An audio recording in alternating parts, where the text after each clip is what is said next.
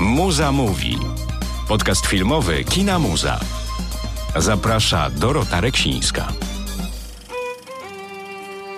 Cześć, witamy Was bardzo serdecznie w kolejnym odcinku podcastu Muza Mówi. Dzisiaj chcielibyśmy spojrzeć trochę w górę, spojrzeć w gwiazdy, tak jak robią to ludzie prawdopodobnie od samego początku istnienia ludzkości na Ziemi. Patrzenie w gwiazdy, patrzenie w kierunku kosmosu jest nie tylko próbą zgłębienia ogromnej tajemnicy, tajemnicy tego, co znajduje się ponad ziemią, tego, czy gdzieś może żyje ktoś jeszcze. No i jak wszyscy doskonale wiemy, kino bardzo lubi ten temat również e, zgłębiać i podejmować się różnych prób analizy tego, jak to wygląda. Chciałabym dzisiaj, żebyśmy mm, spróbowali spojrzeć na to, jak to kino, które właśnie wędruje w kierunku kosmosu, zmieniło się współcześnie, ale oczywiście nie będę tego robić sama. Razem ze mną jest Natalia Rosicka i Kacper Rogalewski, którzy na co dzień kinie mu zastoją nie tylko na pierwszej linii frontu, jeżeli chodzi o obsługę widzów i obsługę naszej publiczności, ale też współtworzą nasz wspaniały DKF Kamera. Witajcie. Cześć. Cześć, witajcie.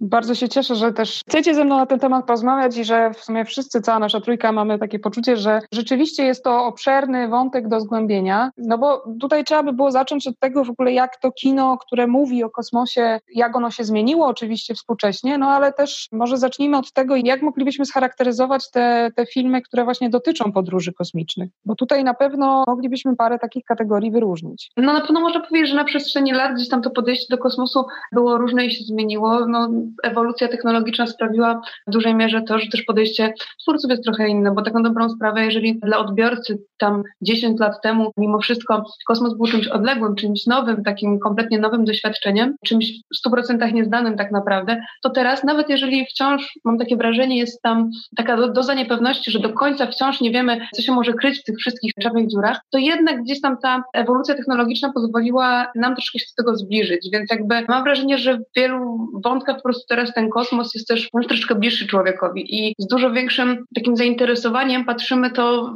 w sposób bardziej naukowy. Już może trochę mniej, że tak powiem, wkrada się tego science fiction, że troszeczkę bardziej ludzie są zainteresowani tym kosmosem od, od strony technologii, od tego, jak też człowiek się odnajduje w tym kosmosie. No bo jednak, jak teraz o tym myślimy, to tak naprawdę dopiero świat okrążyła wiadomość o tym, że tak naprawdę zaraz Tom Cruise ma kręcić w kosmosie kolejny swój film. Więc, więc ten kosmos mimo wszystko mam wrażenie się troszeczkę do ludzi zbliża i już niekoniecznie jest czymś takim w 100% nie, nie, nieznanym dla człowieka. Ja też myślę, że kino od zawsze było w takiej przyjaźni z kosmosem, z tymi tematami, bo tak naprawdę tutaj też można spojrzeć z tej perspektywy, jak jedna i druga część tych stron się rozwijała, jak rozwijała się nasza podróż kosmos w rzeczywistości i jak się rozwijał ten kosmos w kinie, który e, miał wiele swoich obliczeń. Gdybyśmy chcieli sobie jakoś może pogrupować te filmy pod kątem tych, też tych tematów, no bo wiadomo, że to zmieniło się współcześnie, ale te tematy zgoła są trochę podobne. Czyli jakby jeden z obszarów to na pewno będzie poszukiwanie jakichś nowych cywilizacji, czyli mówiąc wprost sprawdzenie, czy gdzieś poza Ziemią jest też życie i, i szereg wyzwań, które kino stawia wokół tego pytania tak naprawdę. Druga kategoria to jest ta, kiedy ci przybysze przychodzą na Ziemię i przeważnie wtedy mówimy o filmach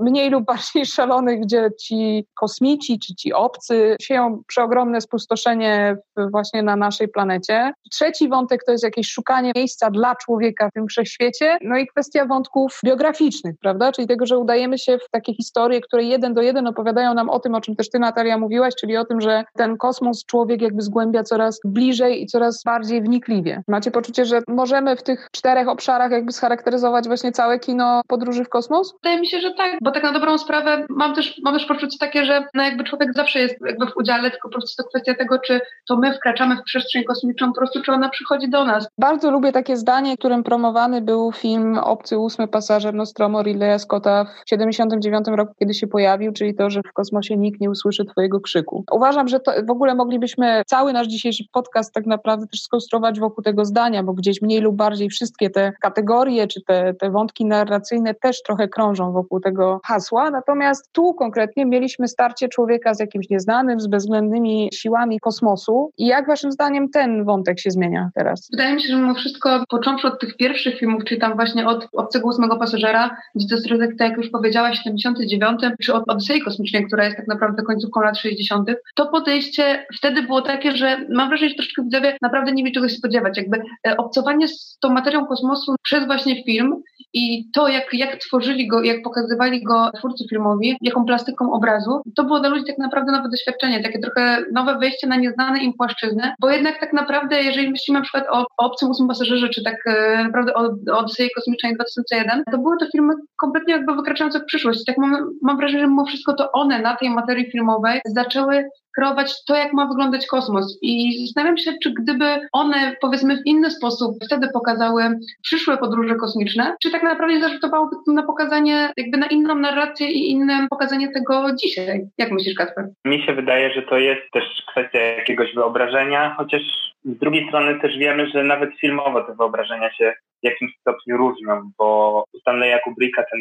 świat, te podróże w kosmos są takie bardzo sterylne, tam jest bardzo dużo takiej czystości i twistych kolorów, a z drugiej strony Ridleya Scotta mimo wszystko jest dużo tego brudu, tej, tej brutalności, jakiejś walki z, z obcymi przybyszami. Dla mnie takim pierwszym przeżyciem kosmicznym w filmie był film E.T., który w sumie był tylko trzy lata później niż film Ridleya Scotta i przenosił tą całą kosmiczną narrację na inny poziom, bo tym razem to obcy przybysz dotarł do nas i nie dlatego, żeby nas w jakiś sposób zaatakować, tylko w wyniku jakiegoś wypadku. To jest bardzo ciekawy wątek relacji, którą nawiązujemy z młodym chłopcem, bo ona nam też pokazuje, że tak naprawdę nasza niewiedza o kosmosie nie upoważnia nas do tego, żeby uważać, że to, co najprawdopodobniej się w tym kosmosie znajduje, musi być do nas negatywnie nastawione. I bardzo ciekawy jest ten wątek w tym filmie, który mówi o tym, jak agencje rządowe czy naukowcy mogliby wykorzystać e, w jakikolwiek sposób tego przybysza z obcej planety, a mimo to chłopiec stara się zrobić wszystko, żeby, żeby go uratować, pomimo tych różnic, które są widoczne. Ty mówisz o tym, jak to my na Ziemi gościmy, że tak powiem, tą nową cywilizację. Natomiast w Obcym Ósmym Pasażerze jest to sytuacja, gdzie to my wchodzimy jakby, to my jesteśmy gośćmi w kosmosie, czyli jakby gośćmi na płaszczyźnie domowej, jeżeli tak mogę powiedzieć, tej, tej, tej nowej cywilizacji i tego, tego innego życia. No i tam to już nie jest tak kolorowo, no bo jednak jakby nie było tam ta przestrzeń, którą kreuje Ridley Scott, ona jest taka wręcz klaustrofobiczna. Ja mam wrażenie, że od początku filmu Ridleya Scotta widz oglądając kosmonautów na statku Nostromo od razu wie, że tam się coś złego stanie, bo, bo tam od razu mimo wszystko buduje się takie wrażenie, że oni są całkowicie odcięci, że tam, tam nie może być bezpiecznie. Bo nawet jeżeli gdzieś tam jest ten taki, o którym mówisz, ten taki brud to ująłeś, tak? No to mimo wszystko jest to strasznie taka nieprzychylna przestrzeń i, i mam wrażenie, że akurat tam jest to wykreowane kompletnie nieprzyjemnie. Jakby jest to całkowita opozycja tego, o czym ty mówisz, co my widzimy w filmie E.T. No bo jakby też jest to kompletnie inny gatunek filmowy, nie? No mimo wszystko E.T. jest to, jest to kino familijne, a Obcy Ósmy Pasażer jest to jednak, no science fiction, ale jednak dla, dla, dla dorosłej publiczności. Czy nawet horror tak naprawdę moglibyśmy powiedzieć. Tak. Zgadzam się z Tobą kompletnie, że to, co dzieje się pod kątem właśnie przyjęcia pewnej optyki, którą pokazuje nam kamera, faktycznie no, od samego początku mamy to zagrożenie czuć, ale chyba to, co mogłoby tu być jakimś wspólnym mianownikiem, na przykład właśnie jeżeli chodzi i o Obcego i o Odyseję Kosmiczną, czyli tak naprawdę pierwszy taki wysokobudżetowy film, który zabrał widzów i widzki w, w, w kosmos, to jest nierówna bitwa, jaką człowiek toczy w tym kosmosie. To jest opowieść o tym, że, że tam właśnie na tych statkach kosmicznych jest ciasno, że, że temperatury są takie, że człowiek nie jest w stanie w nich funkcjonować w normalnym ubiorze, że nie jest w stanie oddychać, że tak naprawdę jest sam i nie bardzo może czy ma kogo poprosić o pomoc. Jest to jakieś też starcie z samotnością. I ja mam wrażenie, że tutaj do tej puli moglibyśmy też dołączyć taki przykład współczesny, który jest bardzo ciekawy, szczególnie jak sobie pomyślimy, że Alfonso Cuaron, czyli reżyser Grawitacji, to jest też reżyser przecież Oscarowej Romy, a to są przecież tak bardzo różne filmy, to jednak w Grawitacji właśnie ta, ta samotność i ta bezradność człowieka i to, jak niewielką on jest komórką i istotą w tej przestrzeni kosmosu, jest czymś bardzo odczuwalnym, a jeszcze dodatkowo podbija to sposób narracji tego filmu, gdzie, gdzie mamy bardzo płynne przeskakiwanie między narracją trzecioosobową i pierwszoosobową, które pozwala nam na to, żeby właśnie odczuć tą małość człowieka. W tym filmie dla mnie bardzo inspirujący, ale to jest też ciekawy przykład takiego filmu, w którym widać tą chęć zdobywania naszej tej wiedzy o kosmosie, bo mimo wszystko ci bohaterowie, oni wykazują sobie takie zachowania, które jakby nie powstrzymują ich przed podejmowaniem ważnych decyzji. Tam pojawia się jakaś taka pasja wśród tych bohaterów, że oni nie są tam w żaden sposób za karę, czy, czy nie czują się tam dobrze, bo jakoś mają też, pomimo tego, tej, tej bitwy, mają też takie poczucie ciągłej adrenaliny tego, że oni tam są i że, że mogą to wszystko widzieć. I właśnie przez to też widać przez fenomenalne zdjęcia Lubeckiego, który pokazuje nam ten świat z jednej strony jako straszny, bezwzględny, ale z drugiej strony też piękny w swoim ogromie. No to też widać e, chociażby w, właśnie poprzez sposób filmowania, kiedy w ich kaskach tak naprawdę odbijają się obrazy Ziemi i to jak, e, jak oni też mówią o tym wielokrotnie w tym filmie, jaka ta Ziemia jest piękna, kiedy patrzy się na nią z tej perspektywy, tej kosmicznej.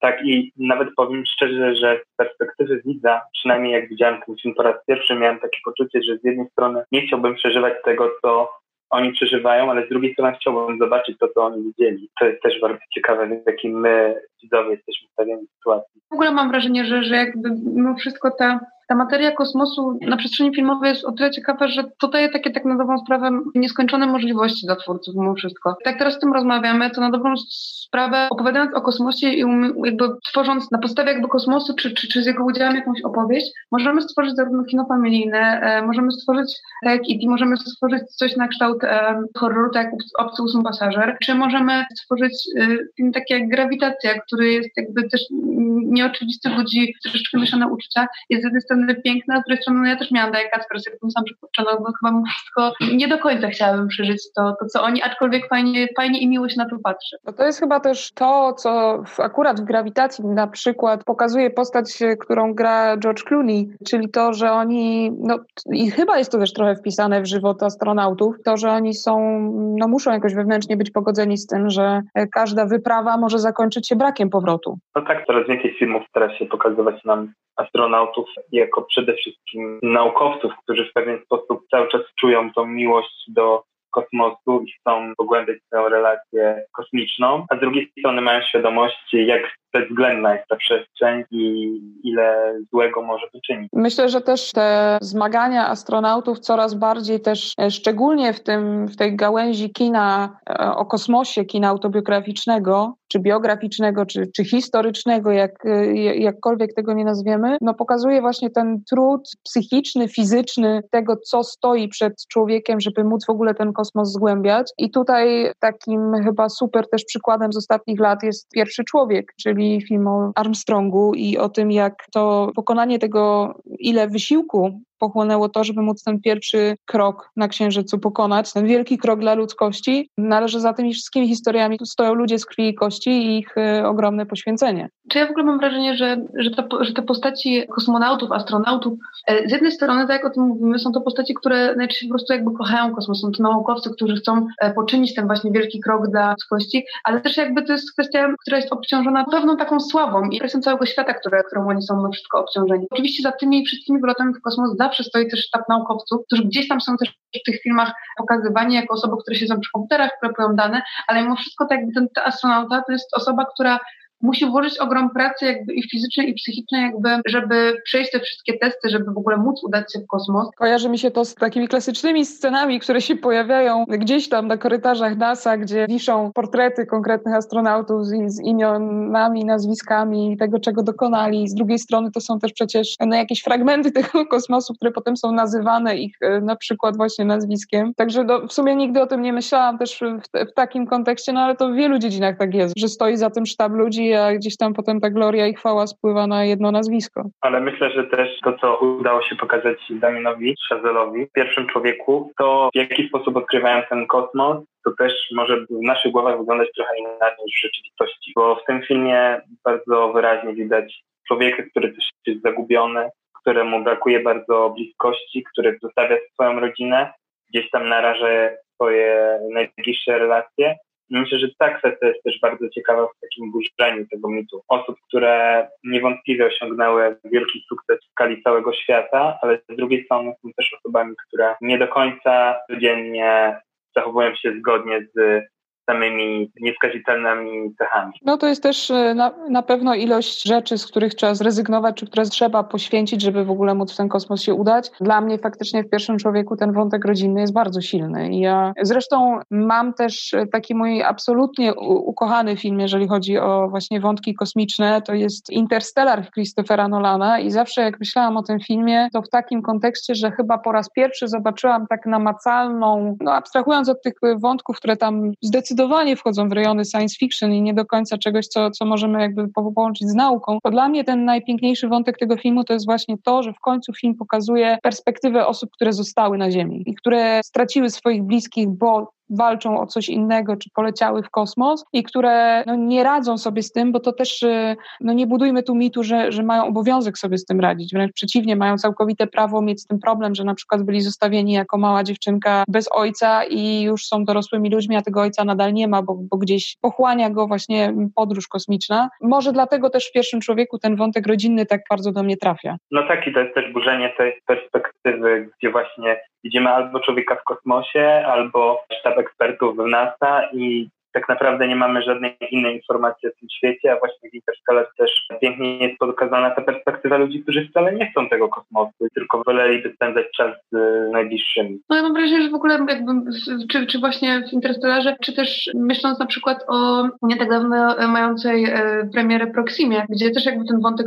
wątek rodzinny, wątek bycia, bycia matką jest tak naprawdę tej główną osą fabularną, no że, że to jest ciężkie, bo jakby zawsze się myśli o tym, że ci ludzie mimo wszystko faktycznie oni, oni, oni chcą coś zrobić, dokonać czegoś wielkiego, wkładam w to ogrom pracy, no ale tak naprawdę jest ta rodzina, bo, bo ja jak myślę o tej o Proximie, gdzie, gdzie tak naprawdę główna bohaterka jest matką e, małej dziewczynki i tak naprawdę ta dziewczynka, ona niby rozumie, bo, bo rozmawia z matką, jakby podziela jej, jej, jej tą pasję kosmosem, stara się też uczestniczyć w tym jej życiu. Dopiero tak naprawdę, gdy matka już jest na ostatnich e, etapach, kiedy ona już, już wylatuje, to dziecko, do dziecka trafia, że kurczę, no fajnie było mieć razem zajawkę w cudzysłowie, że tak powiem, na, na, na kosmos, bawić się tym razem. Fajnie, że mama jest astronautką, mogę powiedzieć, że jest astronautką, ale ona zaraz może polecieć i nie wrócić. I, I jakby póki się o tym mówiło, póki jak mama była astronautką na Ziemi, to, to naprawdę było, było fajne i była to jakaś nasza wspólna pasja, miałam wrażenie w tym filmie a nagle zostaje dziecko postawione przed tym, że, że to się realizuje, że ona w końcu wylatuje w kosmos. Powiem Wam szczerze, że akurat jeżeli chodzi o Proximę, to ja mam przeogromny żal do tego filmu. Nie chcę wchodzić w to, jakby dlaczego Alice Wincourt zrobiła film, który jest kiepski po prostu, ale też chodzi mi o pewne idee, które ona tam przemyca i o to, że przedstawia ten film w taki sposób, że mamy z jednej strony sytuację wyjątkową, bo w świecie mężczyzn nagle kobieta również dołącza do bardzo ważnej misji i leci razem z nimi. I jak oglądamy ten film, to ci wszyscy mężczyźni dają radę i jedyna osoba, która się załamuje, a wręcz wykonuje pewną rzecz, nie chcę mówić jaką, jeżeli jednak ktoś by chciał tę te, te, historię zobaczyć, która no, stawia na szali całą tę misję i pracę tych wszystkich ludzi, którzy od nawet nie miesięcy, ale pewnie lat się do tego przy, przywiązywali. Jedyna osoba, która zachowuje się w tak e, nieodpowiedzialny sposób, to jest właśnie ta kobieta, która gdzieś tam psychicznie nie daje rady, bo tęskni za swoim dzieckiem, czy za tym, że przez, e, przez rok tego dziecka nie zobaczy. I w tym sensie film, który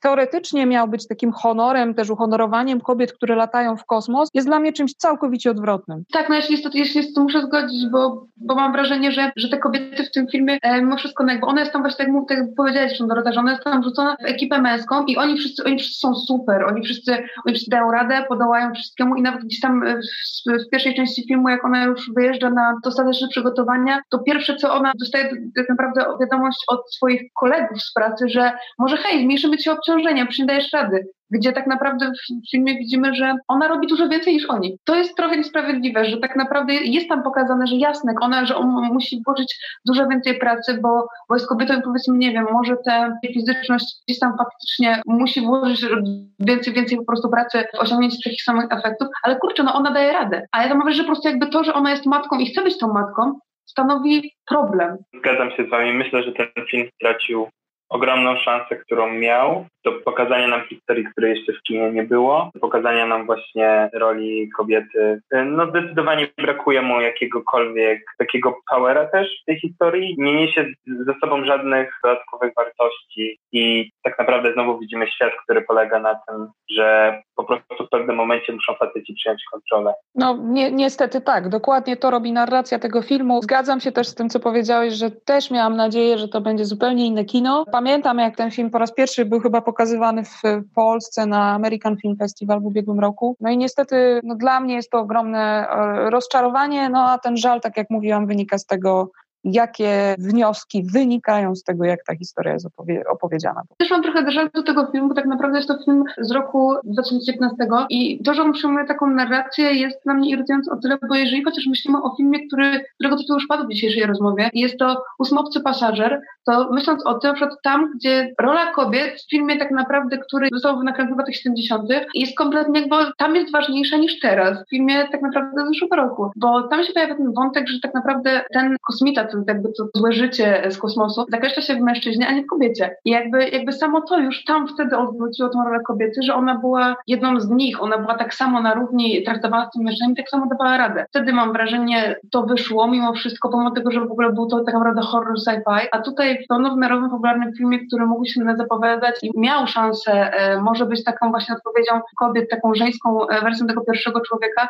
no coś, coś poszło nie tak. A nawet więcej, bo przecież znamienne są słowa, jakimi się kończy ósmy pasażer Nostromo. Mm, mówiła Ellen Ripley, ostatnio ocalała z krążownika Nostromo. I tutaj w sumie to też jest ciekawe, no myślę, że spokojnie moglibyśmy o tym rozmawiać kolejną godzinę, ale gdybyśmy chcieli zrobić jakiekolwiek e, zestawienie filmów, które mają najsilniejsze wątki feministyczne w kinie mainstreamowym, czy w kinie takim, no nazwijmy to komercyjnym, to na pewno w czołówce byłby właśnie film Ridleya Scotta, czyli ten film, który powstał pod koniec lat 70. I tym bardziej jest to perspektywa, która no, burzy i dekonstruuje to, co się wydarza, wydarzyło współcześnie w Proximie. Właśnie świetną rzecz w tym kierunku robi też Dane Gyllenhaal w Nowym Początku, pokazując nam bohaterkę kobiecą, która tak naprawdę pokazuje, ma takie cechy. Z jednej strony posiada jakąś swoją wrażliwość, która pojawia się w Proximie, a z drugiej strony też jest bardzo waleczna w tym, co chce osiągnąć. Ale nowy początek Denisa Wilnewa, o którym mówisz, Kacper, to jest zdecydowanie super kontra dla, dla w ogóle opowieści o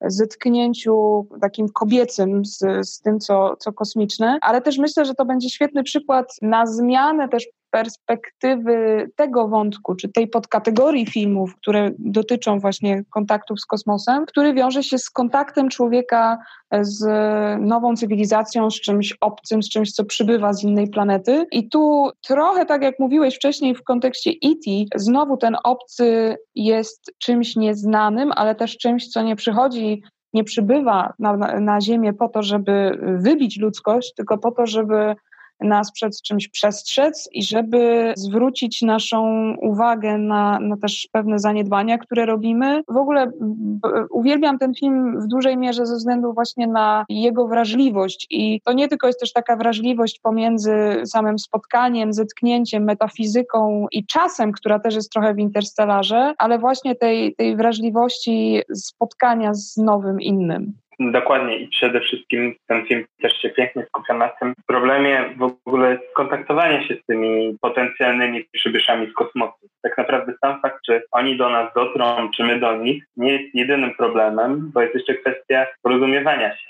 I ja jak sobie pomyślałem o tym filmie parę minut po seansie, to pomyślałem o takiej kwestii, że w sumie to jest bardzo ciekawe, że my tak naprawdę, mieszkańcy Ziemi, nie jesteśmy w stanie się wszyscy porozumieć, bo mówimy wieloma językami, mamy różne wierzenia, a oczekujemy, że będziemy w stanie się porozumieć z przybyszami z kosmosu. I ten film właśnie bardzo sprawnie z tym kontrastuje, że samo przybycie nie jest jedynym, czego my potrzebujemy, tylko też jakieś takie drogi, żeby porozumieć się, tak jak zrobiła to bohaterka. No i w tym sensie jest to bardziej traktat filozoficzny jak u Kubricka, aniżeli kino science fiction z y, tymi przysłowiowymi zielonymi ludzikami. Zdecydowanie.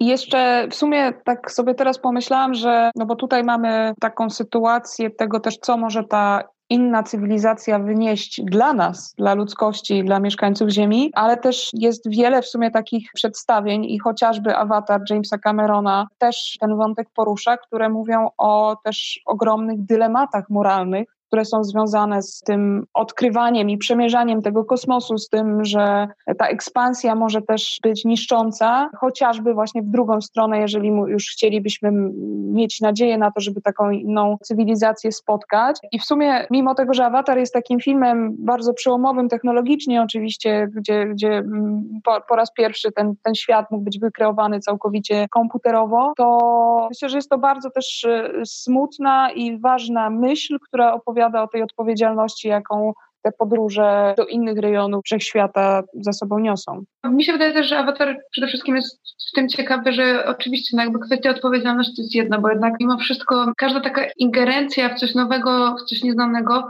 to jest kwestia tego, że się chce odkrywać, kwestia odkryć, ciekawości, zgłębiania naszej wiedzy.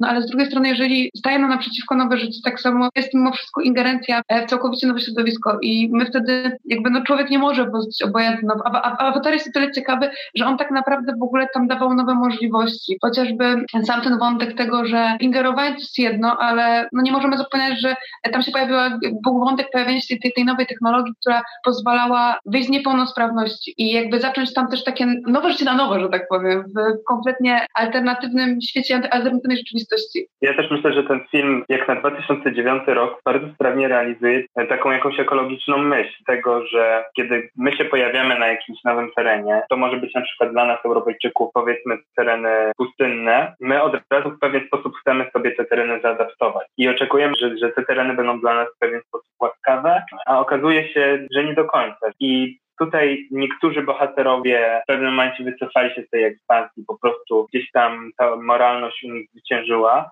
a drudzy pokazują nam takie cechy, którymi myślę, że my nawet w rzeczywistości, nawet w 2020 roku się kierujemy, czyli właśnie taką bezwzględną chęcią rozwijania się, szukania nowych miejsc dla siebie, przywłaszczania sobie wielu rzeczy tak jak robimy to dzisiaj. Myślę, że to jest bardzo też filozoficznie wartościowy film i pomimo tego swojego ogromu przekazuje taką bardzo prostą wiadomość do widzów. I myślę, że też pokazuje to choćby to, że, że zarzucano mu jakieś tam z, z fabułą Pocahontas, gdzie tak naprawdę jest to film e, dla młodszej publiczności. Też jakby w pewien sposób pokazuje nową wizję tego kosmosu, które pomimo swojego zachwycającego rozmiaru też gdzieś tam e, ma jakąś inną wartość. No ale to jest właśnie to, e, tak jak powiedziałeś, że nie ma znaczenia, czy człowiek wchodzi w środowisko na przykład puszczy, lasu, pustyni, czy jakieś środowisko, w którym już żyją jacyś, jacykolwiek inni rdzenni mieszkańcy na Ziemi, bo najprawdopodobniej gdyby zrobił to w przestrzeni kosmosu, to zachowałby się identycznie tak, jak zachowuje się od setek lat już. I może, i nie jest to jakaś bardzo odkrywcza myśl, ale faktycznie no, to, co się dzieje dookoła nas pokazuje, że nadal ona jest potrzebna, żeby ją podnosić i próbować ją wspólnie analizować. W ogóle to jest też tak, że ja mam wrażenie, że to kino właśnie współczesne,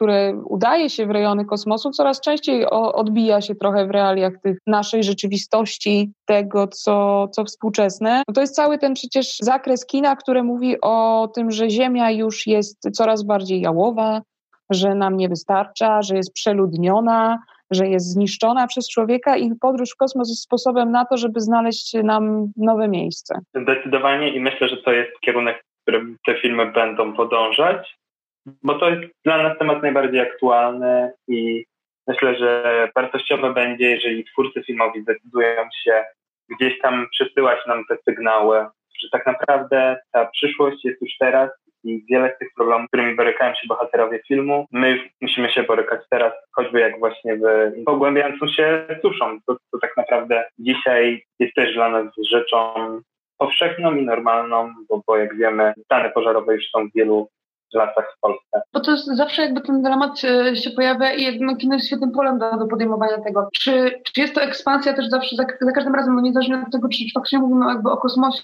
o poszukiwaniu tam nowych, nowych planów do życia, czy, czy jak Kasper powiedziałeś, czy, czy po prostu jakby innych terenów na Ziemi. To jest po prostu kwestia tego, czy tego dramatu moralnego, czy to jest ekspansja pod tytułem, że my chcemy coś poszerzyć jakoś, nie wiem, dla obopólnych korzyści, trzymać to w pewnej równowadze? Czy to jest taka ekspansja typowo, okej, okay, no to tutaj już nam nie wyszło, to zostawimy zniszczone te obszary, które już mieliśmy i no przejmujemy nowe, bo po prostu teraz tam jest ładnie okej, okay. no jakby to jest zawsze mam wrażenie, że czy, czy to jest kwestia nowego terenu, czy zawiązywania relacji chociażby, nie wiem, właśnie z inną cywilizacją, czy to ma szansę przebiegać pokojowo, na zasadzie jakiejś, jakiejś symbiozy, że możemy się po prostu wspierać. Ja też powiem Wam szczerze, czekam na film, który w tej kosmicznej tematyce właśnie zmieści taki wątek, w której człowiek wyprowadza się z naszej planety i nie do końca trafia do tej swojej drugiej planety, bo to by było, myślę, bardzo wyraźne powiedzenie przez zdjęcia filmowe tego, że tak naprawdę planety B dla nas nie ma.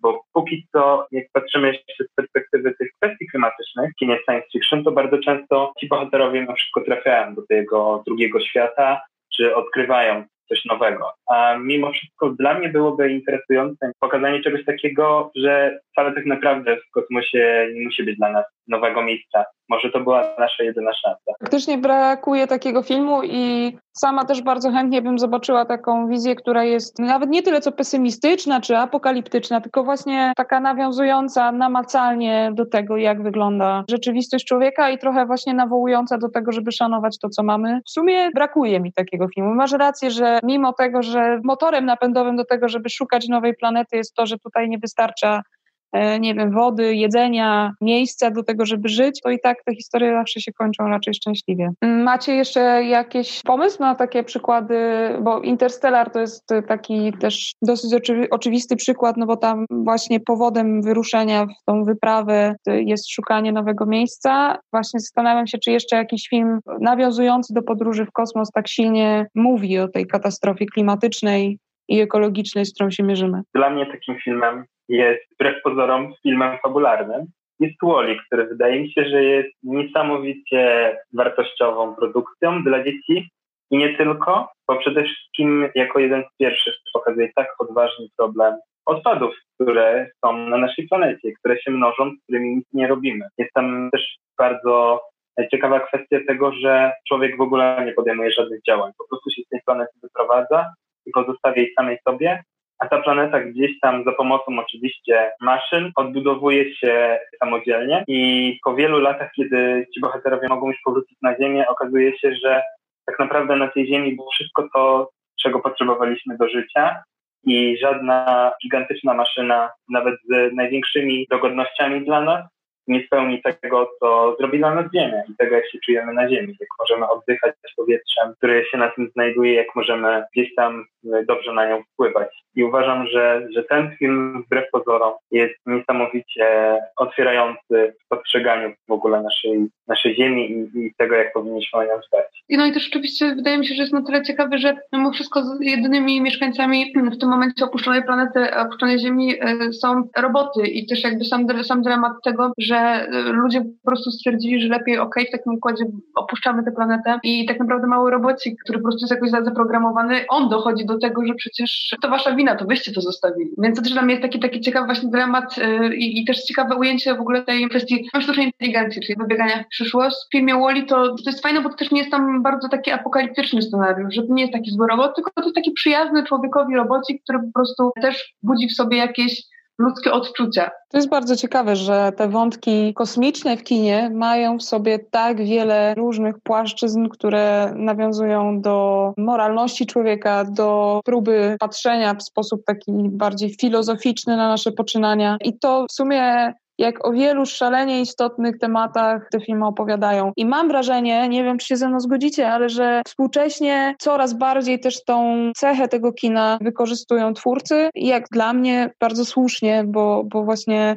to jest to, co w tym kinie lubię najbardziej. Jestem przede wszystkim fanką tego, że, że, że mówię, że jakby ta przestrzeń kosmosu daje tak duże możliwości do, do pokazania za pomocą kosmosu właśnie tak naprawdę jakby tego, tego, tego, o co chodzi tych naszych problemów na Ziemi. Bo zarówno kosmos może być więzieniem, może być pustką, e, kosmos może być drogą do nowego życia i nowymi płaszczyznami, kosmos może być wyzwaniem, kosmos może być pułapką. Także po prostu mam wrażenie, że w przestrzeni filmu po prostu jest taka niewyczerpana, no takie niewyczerpane pole, które, które po prostu cały czas daje jakieś możliwości do podjęcia kolejnych i, i po prostu cały czas nowych i aktualnych tematów. Omówiliśmy tych filmów dzisiaj bardzo sporo. Myślę, że lista, jeżeli nie widzieliście jeszcze tych e, tytułów, to do nadrobienia jest długa, ale oczywiście nie są to wszystkie filmy, które nawiązują do tego wątku w ostatnich latach, ale mam takie poczucie, że te najważniejsze i najbardziej wartościowe dzisiaj podjęliśmy. To może też na koniec trochę tej naszej dzisiejszej rozmowy chciałam Was zapytać, czy, czy są jakieś też filmy o kosmosie, które w przyszłości mają się pojawić w kinie? Kinach, e, jak już e, uporamy się z naszym największym obecnym problemem na Ziemi, czyli z pandemią. Czy są takie filmy, na które czekacie i chcielibyście je zobaczyć? Dla mnie takim filmem, którego oczywiście wyczekuję bardzo z dużym, dużą niecierpliwością jest Duna, czyli nowy film Denisa Villeneuve'a. I to nie tylko dlatego, że Villeneuve w ogóle ma umiejętność kreowania światów, które są magiczne i które wizualnie zachwycają, ale też dlatego, że no, przecież Duna to jest Duna na podstawie oczywiście powieści Franka Herberta. Uznawana jest w wielu zestawieniach tej tematyki jako najważniejsza powieść science fiction w ogóle w historii. Więc myślę, że to połączenie samej fabuły, którą niesie za sobą pierwowzór i tego reżysera za kamerą może dawać naprawdę niesamowite efekty. Duna planowo ma być w kinach w grudniu, także no, trzeba pozostaje trzymać kciuki, że to się jednak zadzieje. Ja tak samo, tak jak ty, czekam na Dune i myślę, że jest na co czekać. W dalekiej przyszłości, nie wiem jak bardzo dalekiej, czekam też na Awatara 2 chociaż nie wiem, czy się doczekam, bo myślę, że ta premiera już powoli staje się takim trochę mitem. legendą miejską. Tak, legendą miejską. No ja zdecydowanie też mogę powiedzieć, że na pewno czekam na Dune, szczególnie, że gdzieś po, po pierwszych udostępnionych przez dystrybutora materiałach, no jestem przede wszystkim ciekawa też estetyki tego filmu, bo e, po, po pierwszych ujęciach, które zostały tam udostępnione, jestem też ciekawa, co przyniesie całość produkcji. No i jestem bardzo ciekawa przede wszystkim tego, o czym się na początku wspomniałam, jakby o co chodzi z tym, e, z tą planowaną produkcją, z całym cruzem w przestrzeni kosmicznej. To jednak e, stawia gdzieś tam zdecydowanie nowe możliwości w perspektywie kręcenia kosmosu, jakby filmów o kosmosie, o kosmosie, tak bezpośrednio w samym kosmosie, więc też jestem ciekawa, co tam się w ramach tego dalej rozwinie. No może rzeczywiście jest to kolejny krok, który kino musi zrobić. Mały krok dla człowieka, wielki krok dla kultury filmowej, dla tego, jak właśnie zmieni się sposób kręcenia. Nie wiem, ale wyczekuję tego też i mam nadzieję, że zobaczymy to razem. Skoro jesteśmy zgodni co do Duny, to też e, musimy dołożyć wszelkich starań, żebyśmy mogli obejrzeć ją razem na dużym ekranie w kinie muza i nie mam najmniejszych wątpliwości, że będzie to świetna przestrzeń do tego, żeby wrócić do naszej dzisiejszej rozmowy i może zobaczyć, jaki kolejny wątek do tej historii będziemy mogli dołożyć dzięki nowej wizji Duny Villeneuve'a. Bardzo serdecznie Wam dziękuję. Rozmawiałam się z Wami przemiło. Mam wrażenie, że jest to nadal temat, do którego warto będzie nam wracać, o którym fajnie jest pomyśleć też po cichu i, i patrzeć na te filmy kosmiczne z trochę innej perspektywy. Tu też dziękujemy. Ja mam nadzieję, że w takim układzie już o tej wspomnianej Dune będziemy mogli oby jak najszybciej porozmawiać w ramach naszego DKF-u, który mam nadzieję, że jeżeli tylko ruszy kino, to my również prężnie wystartujemy w naszej kochanej muzie. Tak, ja też zdecydowanie przyłączam się, trzymam kciuki za, za Ciebie Dorotę, za cały zespół Kino Muza i za dystrybutorów, żeby się udało z Duną Muzie i też super się z Wami gadało. Myślę, że jeszcze wiele razy będzie można wrócić do tej rozmowy w przestrzeniach kina. Super. Dzięki serdeczne. Dziękuję też Wam, że spędziliście z nami ten czas, że chcieliście zobaczyć, jakie są nowe wyzwania kosmosu w kinie. A zatem do usłyszenia i życzymy Wam jak najlepszego czasu i nadrabiania filmowych zaległości o tematyce kosmicznej. Trzymajcie się ciepło i filmowo. Cześć. Cześć. Cześć, cześć. Muza mówi. Producentem podcastu jest Estrada Poznańska. Więcej na estrada.poznan.pl i kinomuza.pl.